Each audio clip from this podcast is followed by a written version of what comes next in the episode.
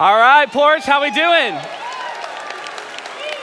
Welcome to my friends tuning in online at our Porch Live locations. We have tonight Porch Live Des Moines, Porch Boise, Idaho, and Porch H-Town, Houston, Texas. And of course, my friends in the room in Dallas tonight, welcome to the Porch. We are taking a break from any series tonight, and you guys got me in a one-off message. But before we get to that, uh, if y'all don't know, when I teach, David usually takes the night off to be with his family and his kids. He's up here every Tuesday, and so he takes that time, or tonight, like night, instances like tonight, he's speaking at a youth camp, and he always, every single time, and he loves the Porch so much, he gets up on Wednesday and he watches the message, and so he's listening right now, and he's probably surprised that I'm talking about him right now, and I'm talking behind his back because I, he would never ask me to do this, but I want to celebrate D-Marv tonight, and I want to honor that man because... Wait, wait, we have a few things to celebrate. Number one, I don't know if you know this, but tonight,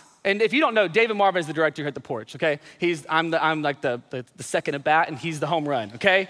And so David has been leading and serving here at the Porch for twelve years today. And so, I mean, David, thank you. Thank you for neglecting hobbies and family and so many different things. I mean, you love your family, but sometimes, you know, you need to be here and different things. So you can pour into the young adults of this generation, and, and we take that serious, and we have so much gratitude. The second thing I want to bring to you guys' attention is our fearless leader, David Marvin, is about to be an author, and he is releasing his first book called, drum roll, We're All Freaking Out and Why We Don't Need To. And this book is all about the topic of anxiety and mental health and depression and how it has just plagued our generation and how we as Christians are meant to be called to have a life marked by peace. And he takes this book and he gives us practical wisdom principles founded in God's word of how we can fight anxiety, fight depression. And so tonight, and for those listening exclusively, you get a special thing where you get to, next slide please, get this Q R code, everyone phones out right now. Get this Q R code and you can pre-order the book and make sure that you claim yours. And guys, David, I'm telling you, we believe in this resource. He spent hours and hours writing this book because he believes in you guys. And so we believe in it. So pre-order, can all, can all of you get it? Is it reaching up there? Good, it's up there, you good? Balcony? I love the balcony. You guys don't get enough love up there. You guys rock. So, use that. I want to keep it up long enough. I think we're good. But pre-order. It'll also be up on his Instagram, I'm pretty sure. But pre-order, We're All Freaking Out today. D-Marv, we love you, we honor you, and we're so thankful. Can y'all give it up for David one more time? I'm so excited to watch how this book just impacts people all over the world. And where that book is the perfect setup, because where that book is all about the battle of the mind, tonight, When we, when David allows me to do this one-off messages, he pretty much just says, hey, what has God like just been putting on your heart recently? Like, what are you excited about? What just pours out of you? What makes you come alive? And tonight, I'm talking about not just the battle of the mind, but the battle that you and I and every single one of us are in. I want to talk about something I'm very passionate about, and it's the topic of spiritual warfare. Spiritual warfare. And some of you might not know what that means. Spiritual warfare, basically if you look in books in the Bible like Ezekiel and Isaiah and Revelation, in those books, we learn kind of like in the beginning of the world, God created the heavens and the earth, and he filled the heavens with angels that were supposed to bring him glory, but there was one angel that was known as Lucifer. We now know him as Satan. He was actually described as the most beautiful of all the angels, and because of that, he let his pride get to him, and he wanted to elevate himself over God. He wanted to be like God. And so because of that, God said, I had enough. He casted him down. And there was about a third of the angels that who we now call Satan took with him. And they're what we refer to as demons. And the Bible talks about, whether you're aware of this or not, that you and I every single day are in a war. We are in a battle that we call spiritual warfare. That there is this spiritual realm all around us, that if right now I could ask God, please don't God, but to reveal to us the war going on, I mean, we would just head running for the hills. Because the re- reality is, is there is an enemy, and his name is Satan. And every single day, he has a mission. And I am passionate about my friends and my generation knowing about what he's setting out to accomplish. And I'm even more passionate about them knowing what God wants to accomplish through them in light of that. And so that's what we're gonna talk about tonight. And we're gonna do that by looking at the book of Ephesians chapter six, if you wanna turn there. I'm gonna read the entire passage. I'm gonna pray for us. And we're gonna get started and see what Paul has to say about this topic of spiritual warfare, writing to the church of Ephesus as he is imprisoned, shackled in chains to a Roman soldier in Rome. It's powerful stuff. And I wanna say this right now. Satan hates this message. He doesn't want this message to take place tonight because his greatest weapon is your lack of awareness that he exists. There's a quote as I was studying from John Nicola that says, the devil's greatest asset is the doubt people have about his existence. The devil's greatest asset is the doubt that people have about his existence. And so he will do anything in this moment to distract you, to have someone text you, to have thoughts from your day, that crazy hectic day you had cross your mind. He wants to do anything he can in this moment to keep you from hearing this message tonight. And so I ask you to pay attention and let's learn from Paul in Ephesians chapter six. So here we go, verse ten. Finally, be strong in the Lord and in the strength of his might. Put on the whole armor of God that you may be able to stand against the schemes of the devil.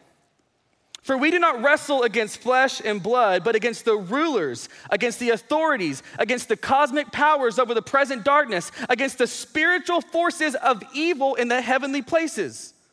Therefore, take up the whole armor of God that you may be able to withstand in the evil day, and having done all to stand firm. Stand therefore, having fastened on the belt of truth, and having put on the breastplate of righteousness, and as shoes for your feet, having put on the readiness given by the gospel of peace. In all circumstances, take up the shield of faith, with which you can extinguish all the flaming darts of the evil one. And take the helmet of salvation and the sword of the Spirit, which is the word of God, praying at all times in the Spirit. With all prayer and supplication, to that end, keep alert with all perseverance, making supplication for all the saints. Tonight, I'm gonna call this message, this is how we fight our battles. With this scripture right here, but let me pray first. Father, I ask right now, in the name of Jesus, in his mighty and matchless name, that you would push out any force of evil that would want to hinder this message. I pray right now, Jesus, that you would come and you would move in our hearts. Holy Spirit, would you come and have your way on your sons and daughters? I pray if there are scales covering eyes tonight, that they would fall off right now. If there are things plugging the ears to keep people from hearing of your love and goodness, would you remove it? If there's any distractions, would you take it away? We invite you, Holy Spirit, and in your power and in your authority to come and speak. If there's anything that's not of you tonight, would you get rid of it? Would you be glorified? It's your name that I pray. Amen. I remember I was in sixth grade and my dad took me and some guys to this ranch out in, what's it called? Talco, Texas, the middle of nowhere. I don't even know where it's at in the map, honestly. And we are in these woods, and he took me hunting. We went hunting. Normally, when you go hunting in the evening, you hunt until literally you can't see anything. And then in the dark of the night, it's just absolutely terrifying, especially when you're like sixth grade. You walk back to your truck.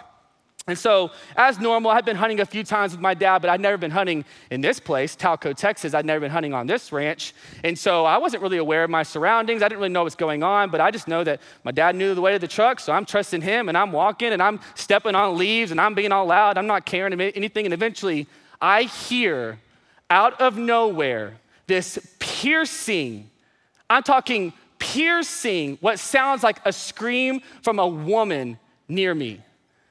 And I'm like, uh, and like, you know, like Shaggy when he jumps in like Scooby-Doo's arms? Like that's what I did to my dad. And I am like, what, what was that?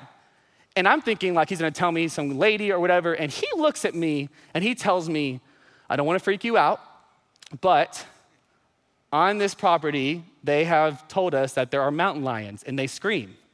And I'm like, we got screaming mountain lions in this mug? Like, what are you talking about? And I was like, they climbed trees, they got night vision, and suddenly, boom, everything about my pursuit to the truck changed. I was walking faster, I was more aware, I was more alert. You got my twenty? I'm like looking around, like, I mean, I am, I am looking everywhere, searching.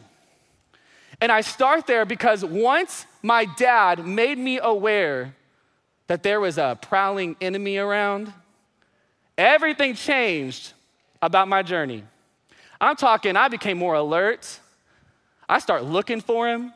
My awareness changed my journey in radical ways.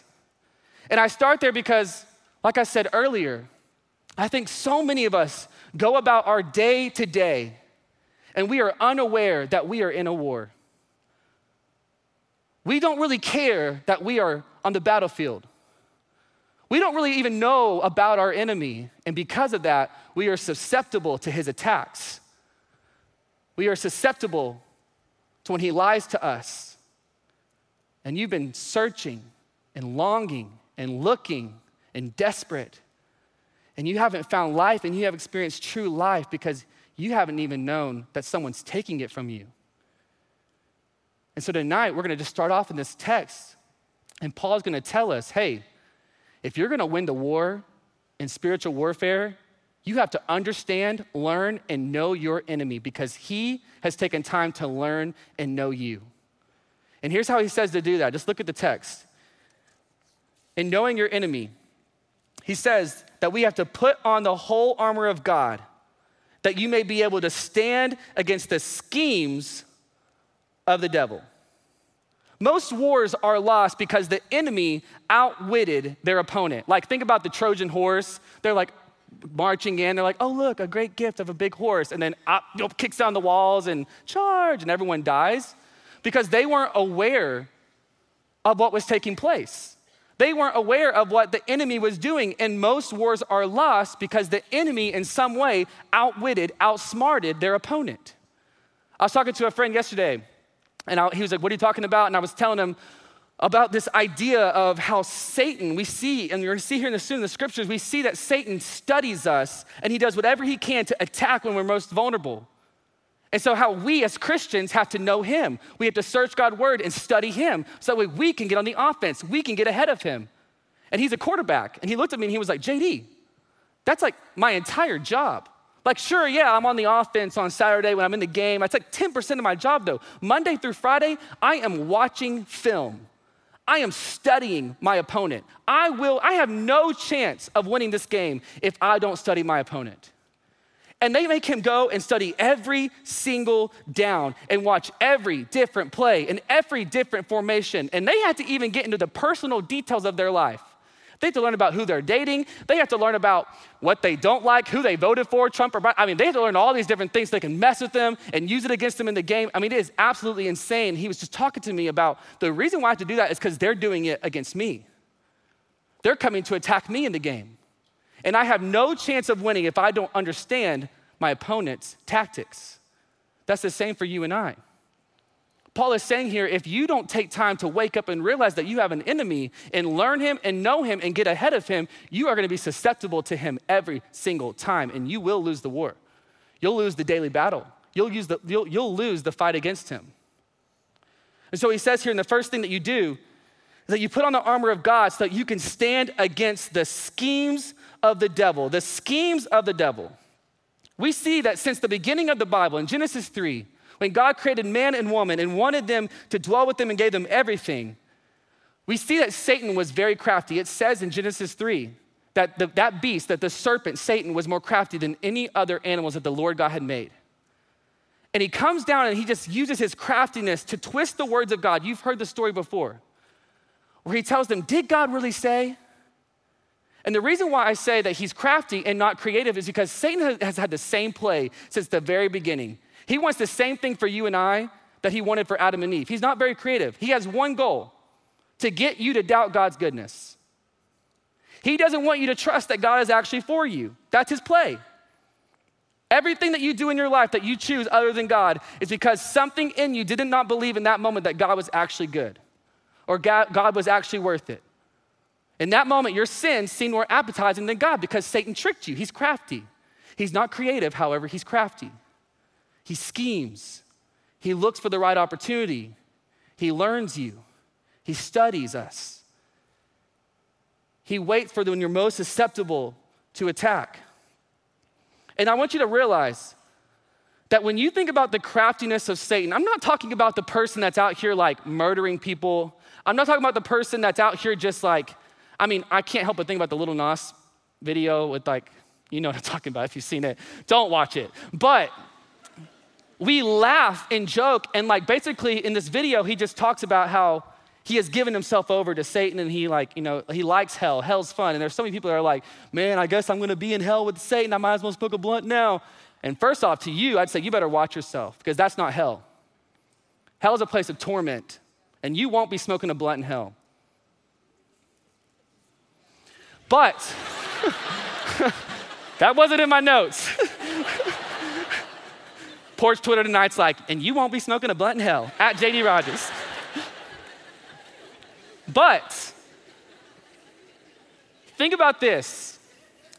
Satan is so crafty that why would he go over and like worry and give his time and attention to someone who's living for him? He doesn't need to. And I think we think, oh, Satan's clearly on that person. Look at how bad they're living. No, he's after you. He comes after the good. He hates that you're here right now. He hates that you're hearing this. He's coming after you. And it's not often in the ways that you think. He's coming in the secret. He's coming in the quiet. And it's a slow fade that he draws you out of that intimate relationship with God. And he gets you comfortable. And he, he has you settle. In what was once a thriving, intimate relationship. Like, think about your relationship with God right now. Do you thirst for time with him? Like, do you talk to him? Are you comfortable? When's the last time you shared your faith? When's the last time you felt on mission for God? And a purpose, and a sense of wonder that he would call you his son and his daughter. Satan comes for the Christian. He comes for the person who's interested. Some of you tonight are here because you're curious and you found yourself in a bad place. And he's gonna do whatever he can to keep you there, because that's what he does. But he's gonna do it in the most craftiest way. So be alert. Watch film. Study your opponent. A way that we study our opponent is we read the Word of God. And as I read about Satan and as I learn about spiritual warfare, here's some obvious things I see that Satan does to make sure that we do not know that he is attacking us. First, we see here in verse twelve, for we do not wrestle against flesh and blood, but against the rulers, against the authorities, against the cosmic powers over this present darkness, against the spiritual forces of evil in the heavenly places. We don't wrestle against flesh and blood, but we wrestle and we fight and wage war against a spiritual realm. That means that Satan is supernaturally in your superficial problem.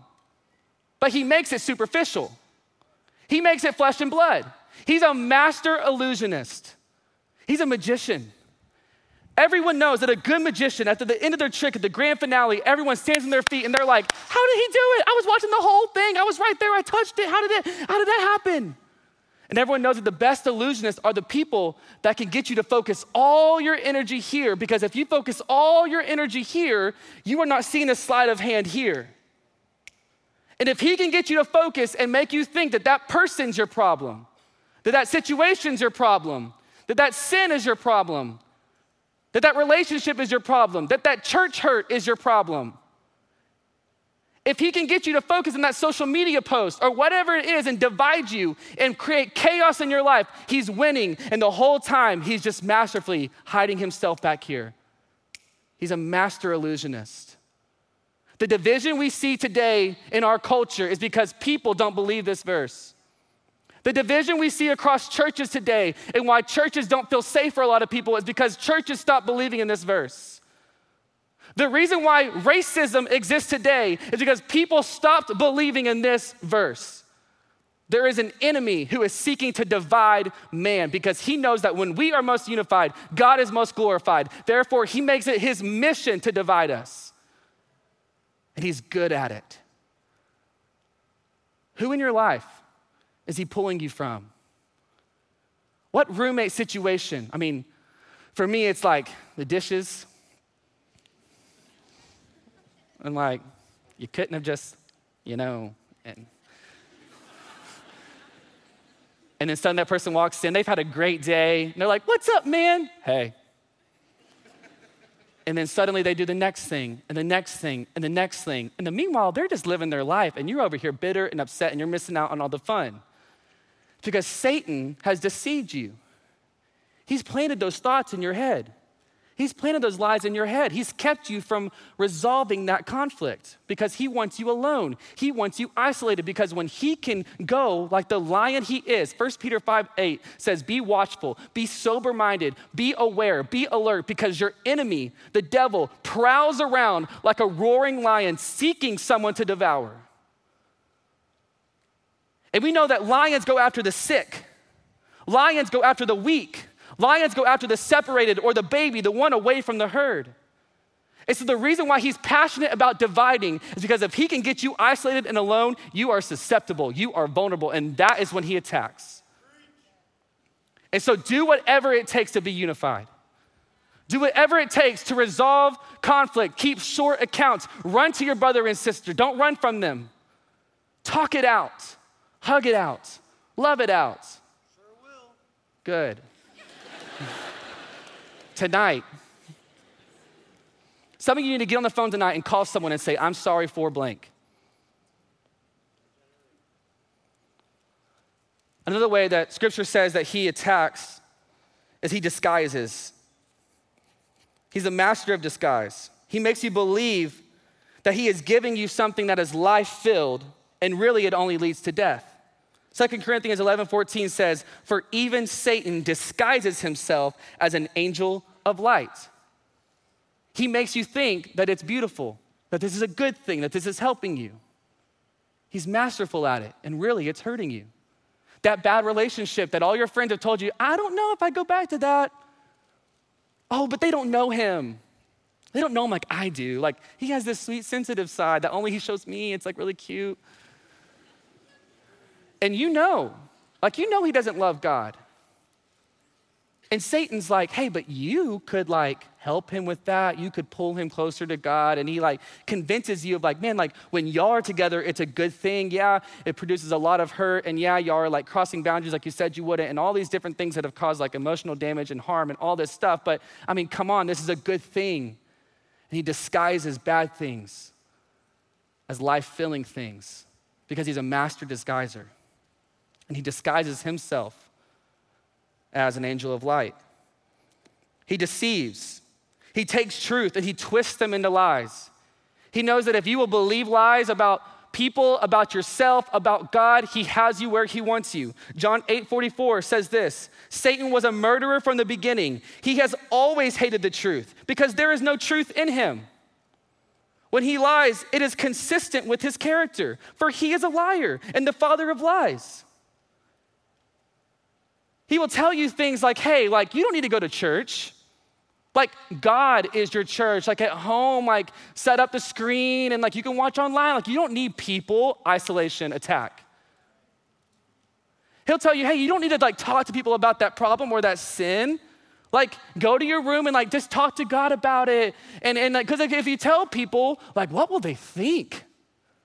And they'll like, they don't wanna be around you. That's too gross.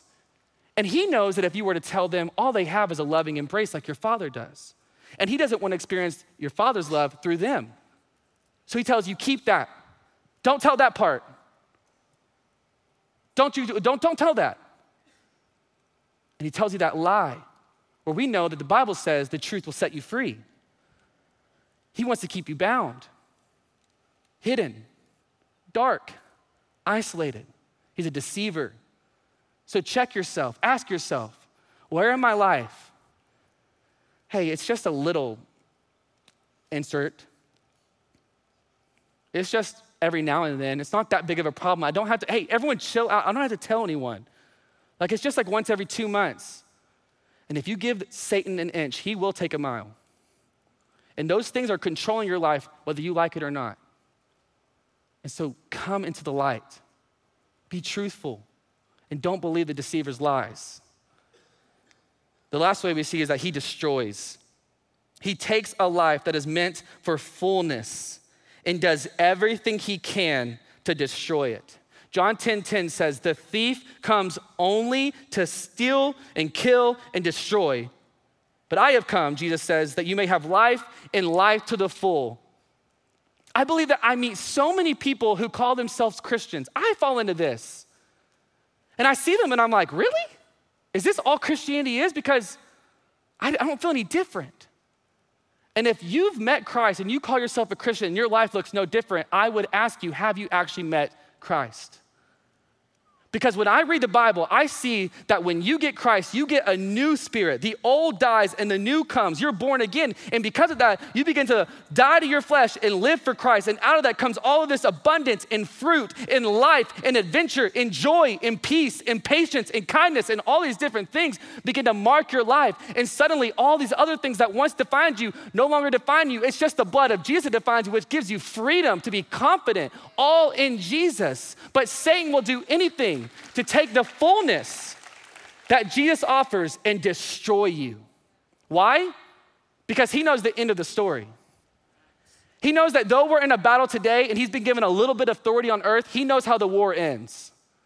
And he knows that one day Jesus is gonna return and damn him to hell forever, and he wants to bring down everyone he can. No one likes being miserable alone, not even Satan. And his mission, it says here, John ten ten, the thief comes only, only to steal and kill and destroy. What does only mean? Only. That's what it means. It's like this. Imagine this. God be with me. Imagine. Imagine. Yeah, yeah. One time I learned this because I was doing some skit and they were like, you need to be able to juggle. And I'm like, what the? I go around the back, I learn it, and then I'm like, juggle now every now and then. And so, okay. The reason why I dropped those balls is because I'm not a juggler, okay? I got other things to do. I got things to live for, okay?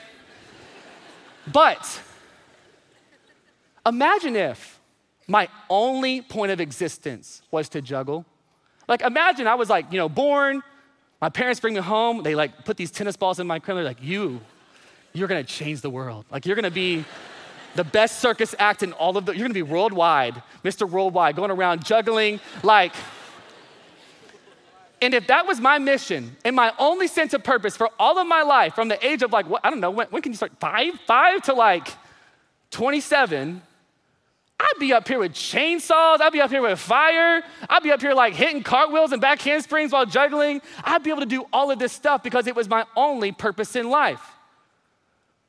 But I dropped the balls and all that because I have a lot of other stuff to do.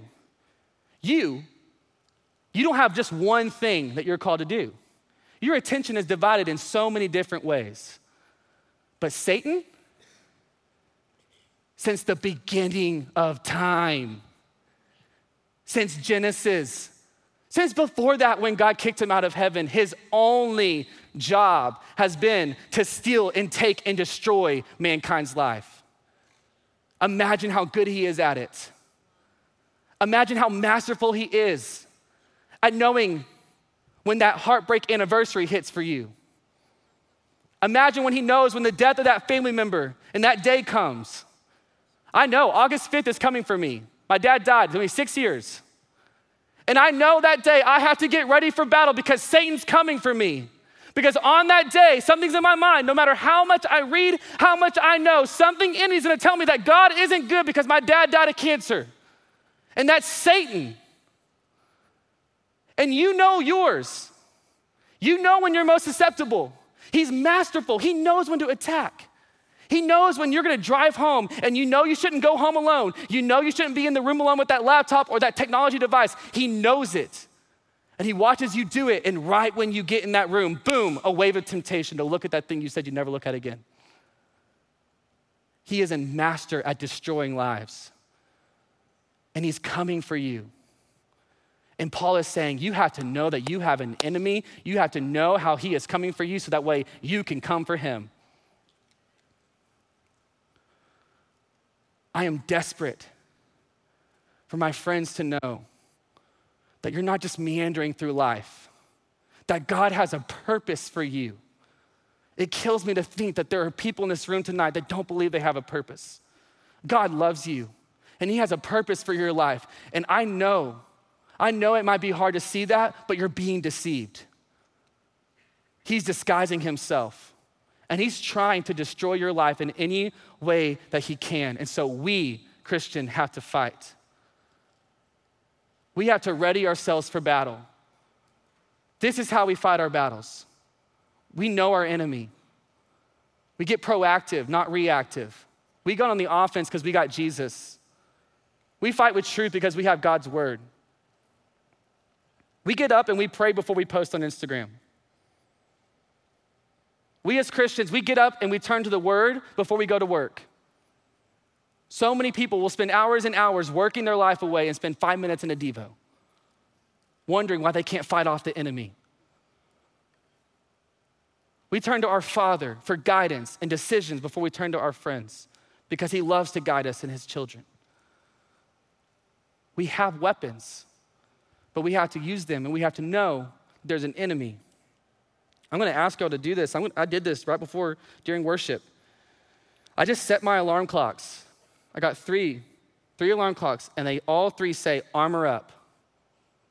And I just ask you tonight, like, let's remind one another. Like, go on your alarm clock and just remind, say, pray, armor up, put your armor on, or just say you're in a battle, or fight your battles, or whatever you have to write.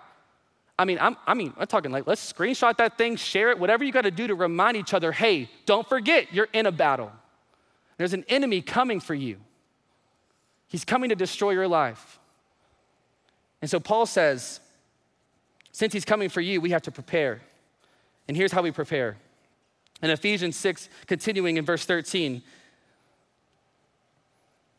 therefore take up the whole armor of God that you may be able to withstand in the evil day.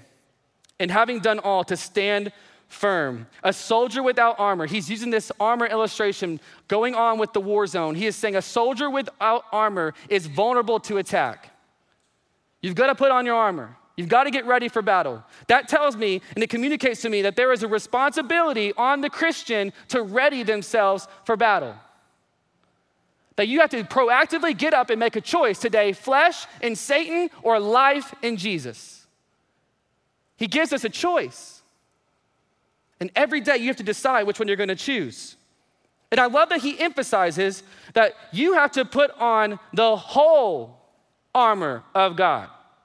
He's like, hey, just in case you're wondering, it does no good to like put your helmet on and then just be like, charge, like you're gonna get shot everywhere else. Like you gotta put it all on. And that, that means that it's very important that you and I, I'm about to just walk us through each piece. And he's saying, hey, each piece is so important for the Christian life if you choose to follow God. Like each piece is so important to protect yourself fully from the schemes of the enemy. And so take heed. I think so many of us one day want to pick like, well, here's truth today, maybe. And then I'll put on like this, the shoes today because they look, you know, good. You know, like I'll put on this piece or this piece. And I don't want to do all of that. That's like radical Christian stuff. And I would tell you, you need to be cautious because there is no room for a part-time Christian when you have a full-time enemy. He is full-time. He does not sleep. He does not stop working. He is working around the clock, three hundred sixty-five days, seven days a week, twenty-four hours a day. And he's coming for you. And so are you ready? Paul would say, this is how you get ready. So let's get ready. He's writing this chapter in this book. As I said earlier, he was chained to a Roman soldier. And so like, I guess the inspiration, everyone, you know, back then knew about Rome, is a very powerful empire. And so he's using this like metaphor of a soldier's outfit, the armor. And it's just so funny. I picture that moment of him like chained, like what if like his good hand was chained and like the church in Ephesus was like, man, his handwriting is just really bad. Like, you know, he's just writing with what he's got. And I picture the like, soldier like seeing him like, you checking me out? Like, and he's just like working up and down his armor. I know, this is weird. That's how I think. But he's looking at this Roman soldier and he's describing these elements in the way in which they put on their armor. And I believe that what he describes here is exactly what you and I should wake up with every day and put on as we prepare ourselves for battle. So the first one, he says, having fastened on the belt of truth. The belt of truth. I mean, you guys know what a belt is. A belt's purpose is to hold everything together. They actually say that the smartest like commanders of this time would tell people to go in the night and cut the belts of the enemy. That way, when they attacked, they were spending all their time trying to hold up their trousers and couldn't fight, and they were vulnerable. Because if you don't have your belts, you can't fight. The same way, Paul is saying, if you don't have truth, you're gonna fall to lies every single day. The Satan, like Satan loves to send lies. He loves to tell you that you're not worthy, that your past is too messed up, that, that he just loves to give shame and guilt and remind you of your decisions. And he feeds you lies. Those people don't like you. You would have been invited to that thing. Or maybe if you looked a certain way, you'd have more followers and you'd be more influential and you could start that business. Well, hey, maybe if you worked harder, you could be more successful and you get that attaboy from dad. And he feeds you lies and lies and lies. And I have watched our generation and generations under us following and being deceived by Satan for far too long because we don't know truth. The world and culture tells you that you get to form your own truth, that there is no absolute truth. If that's your lived experience, if that's what you think, if that's your opinion, then that is your truth, and don't let anyone tell you different. That's what the world tells you, and that is baloney. That is a lie from Satan. There is truth. And if you call yourself a Christian, then you have agreed to follow the truth founded in God's word. It is everything you need for decisions, for guidance, for how you live. The problem is we want to pick our truth because we don't like the parts of the Bible that contradict our life. And you want to tell the Bible what you're going to do. You don't want the Bible to tell you what to do. You don't want God to tell you what to do. And you're vulnerable. And you're getting attacked because you don't know truth. Truth, that belt, it also holds up the next piece of armor, the breastplate of righteousness. Righteousness is a word that like people don't talk about a lot. It's, it's righteousness basically just means right living for God. Like living rightly for God. It's the same idea as holiness. And people, like it's, it's not fun in the young adult ministry to talk about righteousness. It's not very sexy. Like, hey, like, do the things the Bible says, like, live right. And that's so sad. Because when I choose to not want to live rightly according to God's word and what he says is best for me, there's something in me that doesn't believe that he wants what's best for me. In righteous living, living rightly for God, it, it infiltrates every other part of your being. The breastplate in these times would go from the neck to the knees and also the back. That means that it would cover the ma- major organs of the body. It would also cover the most important organ of the body, the heart. And the heart pumps blood into the rest of the body. And so Satan knows if I can get them to live disobedient, disobedient to God's word, then I have them right where I want them. If I can get them to live wrongly and not trust that God's way is the best way, I have them right where I want them. If I can have them convinced that they can go out and get drunk and be hungover at church the next day and get their God fixed for the week, I have them right where I want them. And what he does is he, he creates this watered down version of Christianity where you get to have God and your sin. Like you get to have God's way and your way. And you get to kind of like come back and forth, and it's like a balance beam where like you get to like, today I'm gonna like be my way, and then I'm gonna go be like, oh God, I'm so sorry. And then like, I'm gonna do for you for two days, and then, oh, go out and do my way. And then, oh, and it's this exchange back and forth, back and forth. And he has you right where he wants you. That's not righteousness. God says the best way to live, where you get to experience full life, is by right living according to my word and what it has for you. The problem is, is we don't like that. That's not fun. It doesn't always feel good. And you're susceptible to getting attacked by the enemy because of it.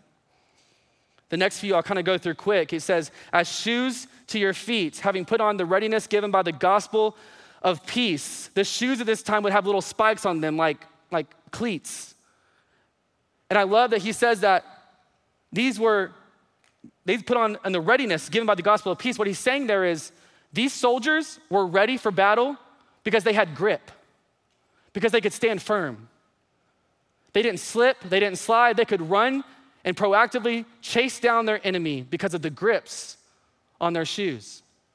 And the grips was given to them by the gospel of peace. This tells me that Paul is telling us that if you believe that Jesus Christ left heaven and came to earth and died for your sins and was buried and rose again, conquering sin and shame once and for all, and if you believe in that, you now, your life can be marked by peace and you can run against any battle. You can run towards any enemy because you have a firm foundation on your life that is the gospel of Jesus Christ. If you're slipping and sliding through life, if you're sinking in quicksand, if you don't know how if you can take another step forward, it's probably because you haven't preached the gospel to yourself in a long time or you've never received it before in your life. The gospel is the only grip that we can have that can give us the confidence to run into the battle. And the result is peace every time. The next thing in the armor is, in all circumstances, take up the shield of faith with which you can extinguish all the flaming darts of the evil one. I find this so interesting that Paul gives the caveat, in all circumstances, you need the shield of faith. Why does he say that? Like I said earlier, Satan knows that you are most susceptible, and he sends his weapons that are the fiery arrows that Paul describes into your life, the temptations, the lies, the hard things in your life. He brings them upon you when you're going through really hard storms, when you're going through really hard circumstances. That is when he aims and fires. And so the way that you fight that weapon and do not fall back into fear is that you stand in faith because you have the shield of faith, knowing that God is with you. You have faith in him, not in your circumstance. That's what the shield of faith does. That's what faith in God does, is it, is it defends off the attacks of the enemy on your life in every circumstance. If your life is marked by just a roller coaster, that when life is good, you're good, but when it's bad, man, you're bad, I would ask yourself, does faith in Christ mark your life? Do you have a shield to protect you from those arrows? And then he says, take the helmet of salvation. We know that a helmet protected the brain. It protected the head. You were in a lot of trouble if you took a blow to the head. If anything messed with your brain, the brain, it deals with your mind. And Satan loves to attack the mind. Assurance and salvation that you are saved from the attacks of the enemy. That helmet is where it protects you in the everyday battle. And then lastly, our offensive weapon that he gives us. You cannot go to battle without a weapon. And he says, the sword of the Spirit, which is the word of God. The word of God is the sword of the Spirit that we fight and we attack the enemy. I think so many people, when the enemy t- attacks us, we're like, oh my, woe, woe is me. I, I can't, I'm in such a dark cave. I don't know what to do. And we forget the power that we have through the Holy Spirit. We forget that what Christ offered us through his blood shed on the cross. And now when I say the word of God is a sword, I'm not talking about like, on guard, like with your Bibles. That's not what I'm talking about. But I'm talking about this right here is a weapon.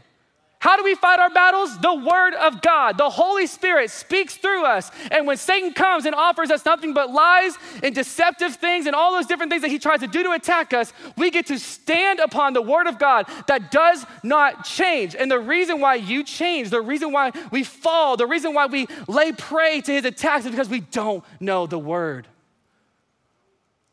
We'd rather read some self-care book before reading the book. We'd rather watch a one-minute sermon to get our fix than going and reading and studying the characteristics of our God. No wonder you don't trust him. You don't know him. You can't trust someone you don't know. This is how we know our God. This is how we see his love for us. This is just one big masterful love book. Sure, Satan is masterful and he's crafty, but God is beautiful. He's the master. And when you read this, you see that he has such a plan for you.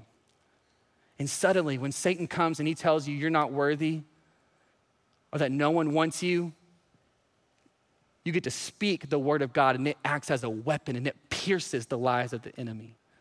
There's power in the Spirit of God inside of you. And if you felt weaponless, if you felt defenseless, and if you felt like you have been hit and dragged bound by the enemy, I would ask yourself, do you have the Spirit of God in you? Do you have a relationship with Jesus? Tonight, everything can change for you. You can get on the offense. You can get up and you can charge the enemy, and you can have a sword in your hand. That can be free for you tonight if you receive it. Everything can change about your battle. I started off this talking about that story with my dad. And when I heard that scream and I realized that there was an enemy in the woods, everything changed. I told you about my awareness, but that wasn't the only thing that changed. I looked down and I realized if a mountain lion attacks me, I don't got a gun. And I looked at my dad and I was like, that's the bad mamma jamma with the gun. And so what did I do?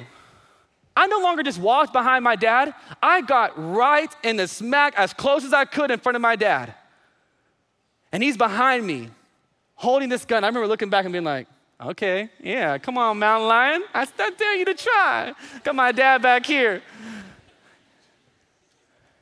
And the reason why I went there, and when I look at this verse, and it says, the Spirit, the sword of the Spirit, which is the word of God.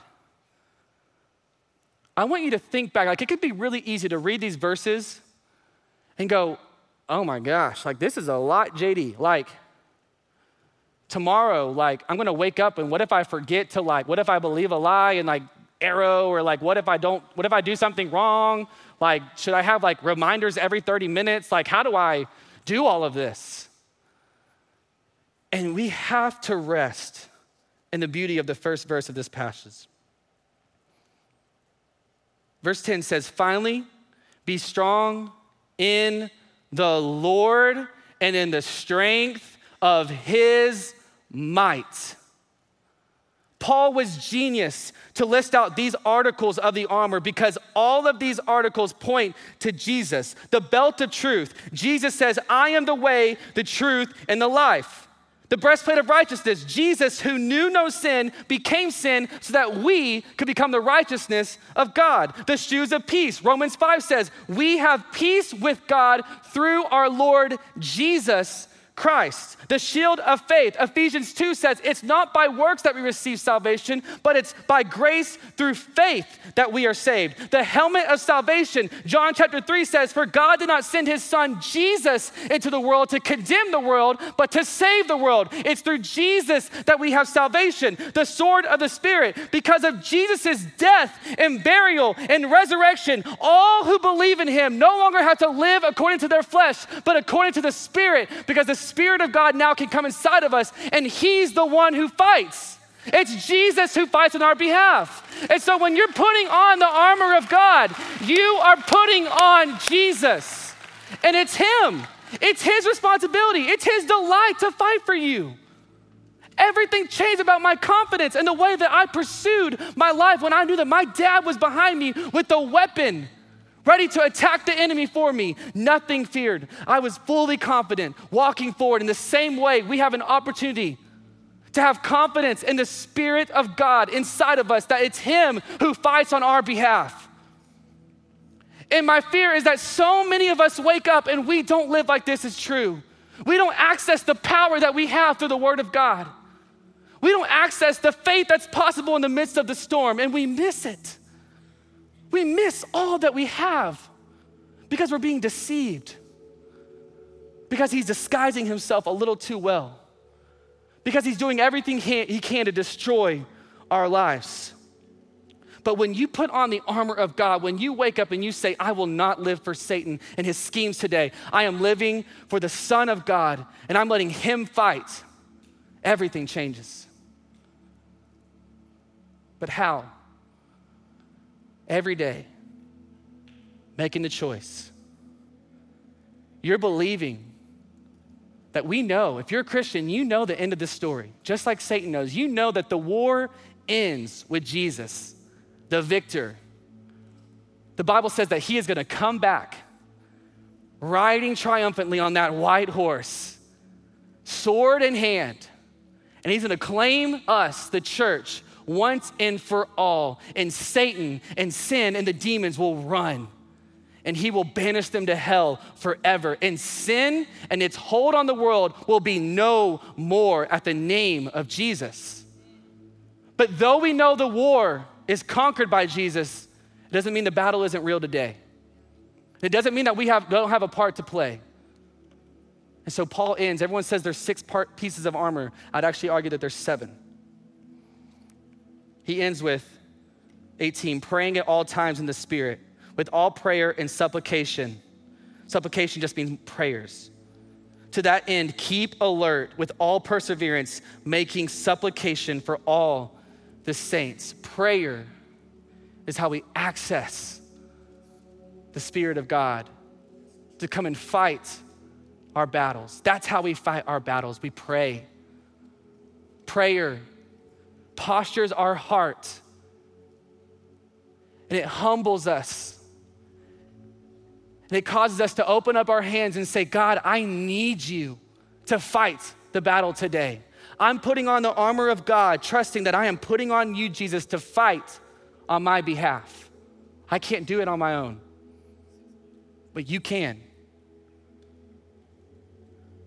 Second Chronicles seven fourteen, I'll end with this, says, if my people who are called by my name will humble themselves and pray and seek my face and turn from their wicked ways, then I will hear from heaven and I will forgive their sin and I will heal their land. Our land is in desperate need of healing. Our generation is searching and longing. And God just says, if you would trust me. When Satan sees Christians who are willing to get on their knees and pray, he has no choice but to flee because he knows he stands no chance against the Spirit of God. That's how we fight our battles. And so right now what we're gonna do is I just wanna take some time to pray and ask God to come and protect us, to protect this church, to protect this ministry, to protect our hearts, to help us live righteously. I want us to ask God that he would give us the desires of his heart, to live on mission for him, to no longer be deceived by the enemy, but to want to live for his Spirit. And so I know that for some of you, I wouldn't expect you to walk up to me right now if we didn't have a relationship and like hug me and talk to me like we've been best friends forever. And some of you don't have a relationship with God. And I get that praying, especially next to people, might be a really weird and uncomfortable thing. And so it might just start, simply start and start simply. Just start by opening up your hands and saying tonight, God, will you help me? For some of you, you've been comfortable and you've been deceived by the enemy for too long and you need him. You need God to wake you up and revive your soul and to bring you back to your first love. Pray for it. And so whether you wanna stand up, whether you wanna lift your hands, whether you wanna get on your knees, whether you wanna open up your hands, if you just wanna sit there, I'm just gonna give us a chance to stop and pray and practice and believe God and take him at his word that he says, if my people would call on my name and pray, I will hear them. I will heal their land. I'll forgive them of their sins. God, we need you. Take a moment to pray now.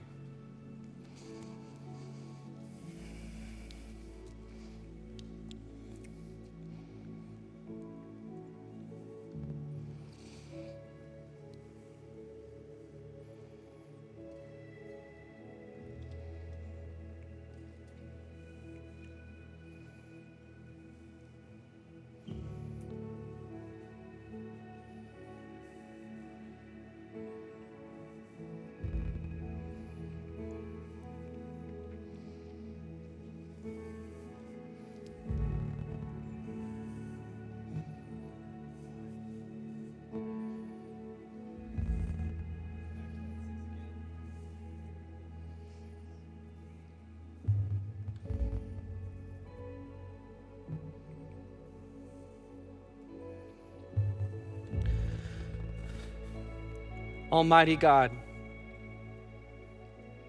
the protector of our souls, our shield, our sword, our conqueror. We need you. Would you reveal to us where we have believed the lies of the enemy for far too long? Would you wake us up? Would you make us more aware of his schemes? I pray that tonight people would not receive this message and it strike fear and scare them, but you'd use it to prepare them, that you'd make them more aware so that way they can prepare for battle and fight the good fight.